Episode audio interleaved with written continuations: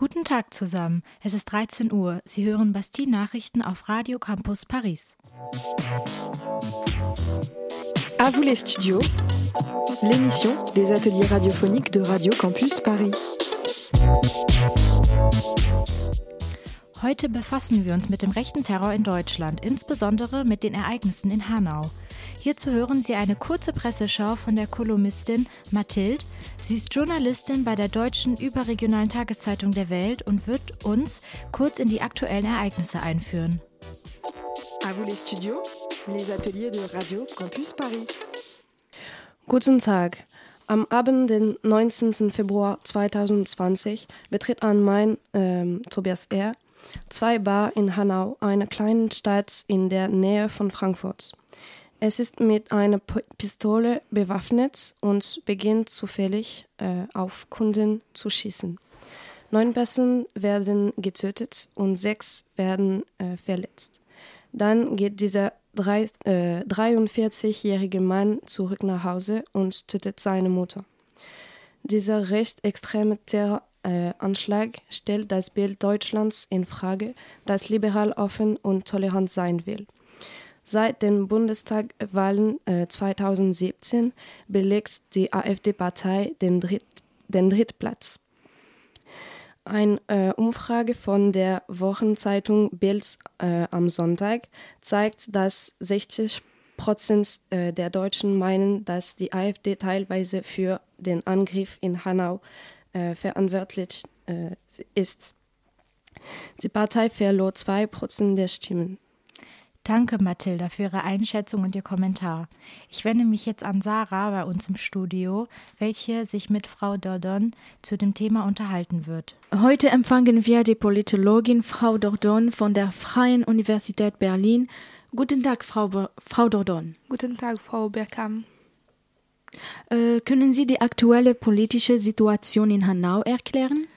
Wie schon vorhin erklärt wurde, ist die Stadt Hanau am 19. Februar Opfer eines rechtsterroristischen Anschlags geworden. Dieses Ereignis kann deutlich als rechtsextremistische Attentat eingeordnet werden und hinterlässt ganz, ganz Deutschland in einem Schockzustand, aktuell erst, erst großes Ansetzen und Treue. Äh, reflektiert dieses Ereignis die generell äh, angespannte Lage in Deutschland?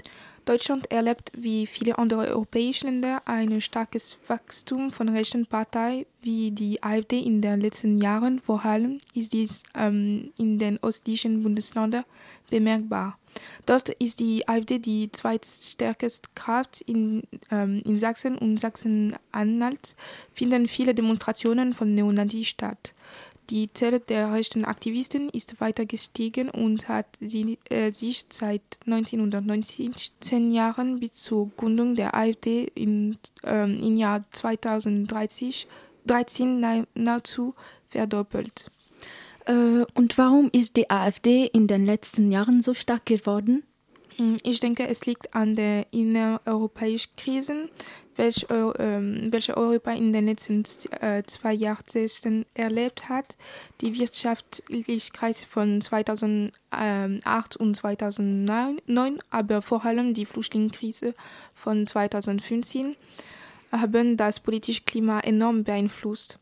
Deutschland wollte als gutes Beispiel vorangehen und möglichst äh, viele Flüchtlinge aufnehmen. Diese, be äh, diese be betont ein starkes nationales Gefühl bei der deutschen Bevölkerung. Die Flüchtlinge hatten oft mit Fremdenfeindlichkeit zu kämpfen. Dies war der ideale Nach Nachboden für rechte Gedanken Gedankengut. Danke, Frau Dordon, für Ihre Erklärung. Vielen Dank, Frau Dordon und Frau Berken, für Ihre Einschätzung und Erklärungen. Äh, ich denke, der Kommentar von Mathilda und das Interview von Sarah und Frau Dordon äh, konnten uns äh, insgesamt einen guten Einblick in die aktuelle Lage geben. Die Hintergründe sind mit Sicherheit sehr interessant für unsere Zuhörer und dem einen oder anderen wird damit bestimmt dieses Ereignis verständlicher, wenn man es so nennen kann. Ich bedanke mich bei allen Beteiligten für diese interessante Sendung und ich wünsche Ihnen einen schönen Tag und bis zur nächsten Sendung, immer Samstag um 13 Uhr auf Radio Campus Paris.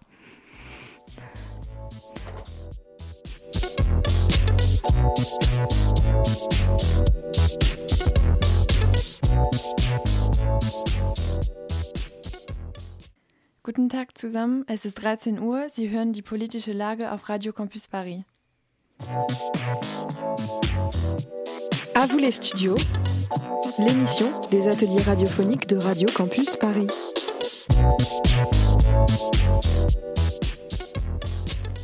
Heute befassen wir uns mit der politischen Lage in Thüringen nach der Neuwahl des Ministerpräsidenten am Mittwoch.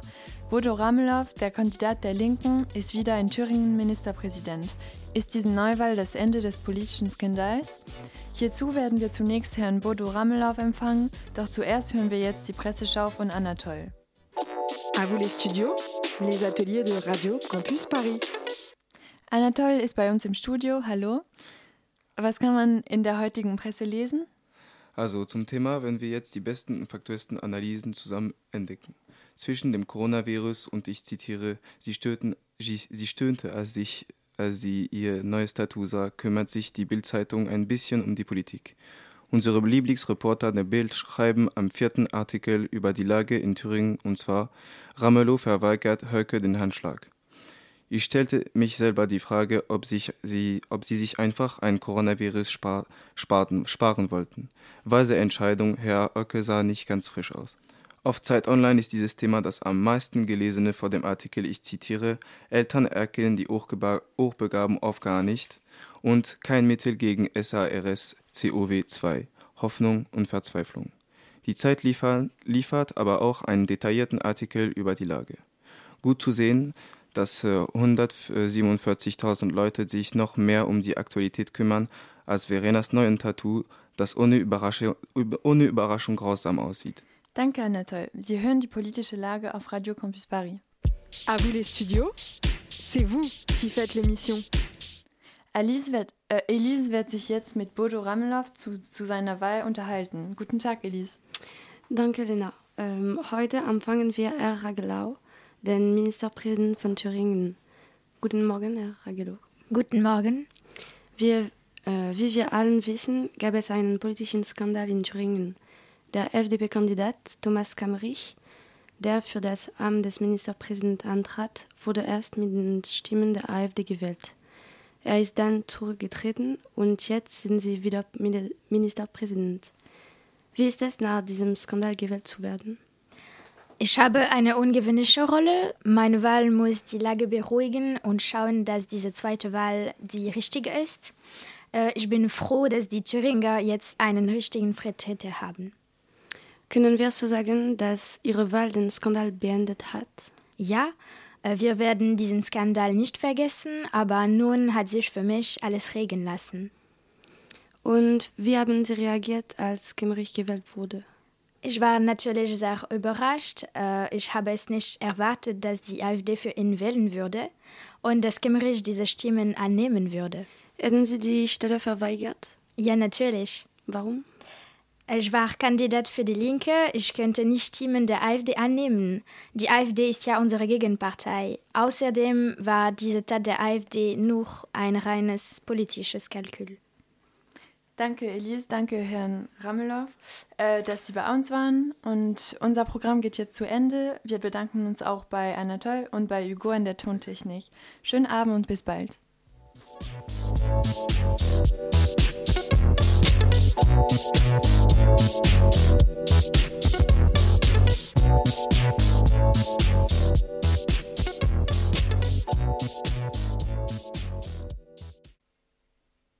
Guten Tag zusammen, es ist halb zwei. Sie hören die Kinochronik auf Radio Campus Paris.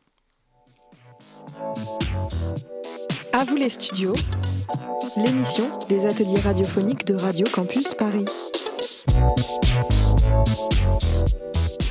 Heute befassen wir uns mit der 70er Berlinale.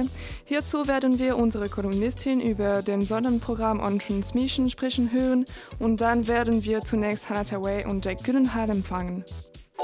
À vous les studios, les ateliers de Radio Campus Paris. Michelle, kannst du uns über mehr über diese Berlinale sagen? Ja, vom 20. Februar zum 1. März wurde in Berlin die Berlinale mit dem Programm On Transmission gefeiert. Dieses Programm wollte einen Dialog eröffnen zwischen Epochen, Ländern und Regisseur, Regisseurin. In diesem Jahr ist also vor allem die Rede von der Zeit. Wie beeinflusst die Vergangenheit die Gegenwart? Die Transmission von Generation zu Generation, von Älteren zu Jüngeren, von alten Film, Filmen zu neuen technischen Mitteln ist dieses Jahr in Berlin das Hauptthema. Es waren meistens fremde Filme von nicht so bekannten Regisseur, Regisseurinnen, doch man konnte sich auf die Qualität der Auswahl der Berlinale verlassen. Ungarn, Italien, Polen, Schweden, China, Frankreich, die USA, Japan und Deutschland waren Teilnehmer dieses Sonderprogramms der 70. Berlinale. Danke, Michel. Sie hören die Kinochronik auf Radio Campus Paris. À vous les studios. C'est vous qui faites l'émission.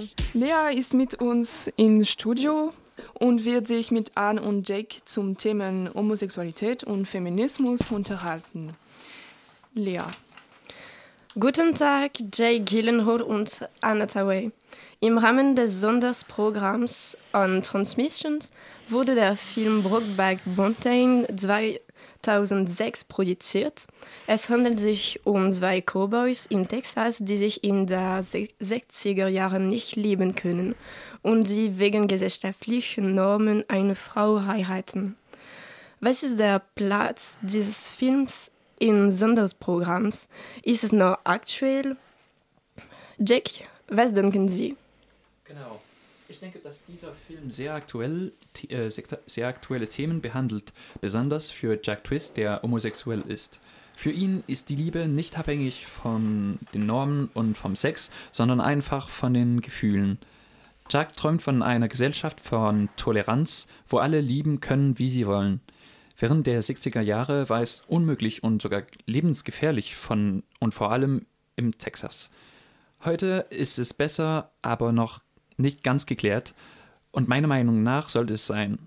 Deswegen wurde auch dieser Film im Sonderprogramm projiziert, weil es Untransmission ist, ein Thema, das immer wieder herauskommt.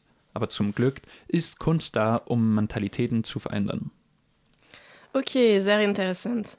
Heutzutage sprechen viele Filme über Homosexualität, wie zum Beispiel Call Me By Your Name, der Erfolg, der Erfolg hatte. Das Kino behandelt gesellschaftliche Themen wie auch Feminismus. Anatawe, können Sie darüber sprechen? Ja, meine Figur ist eine Frau, die eine Karriere haben will. Sie ist verheiratet, aber das Wohlergehen der Firma ist, ein, ist ihr wichtiger. Sie kümmert sich um das Kind, aber die Familie ist nicht ihre Priorität. So findet dieser Film in Texas statt, aber er nimmt und findet einen besonderen Platz in der Berliner ein. Das ist das Thema der Rabenmutter behandelt und es ist eine heikle Frage in Amerika und in Deutschland. Danke für Ihre Erklärungen. Danke, Lea, für dein Interview. Unser Programm geht jetzt zu Ende. Wir bedanken uns bei Anne, Jake, Michelle und Lea. Schönen Abend, tschüss und bis bald. Thank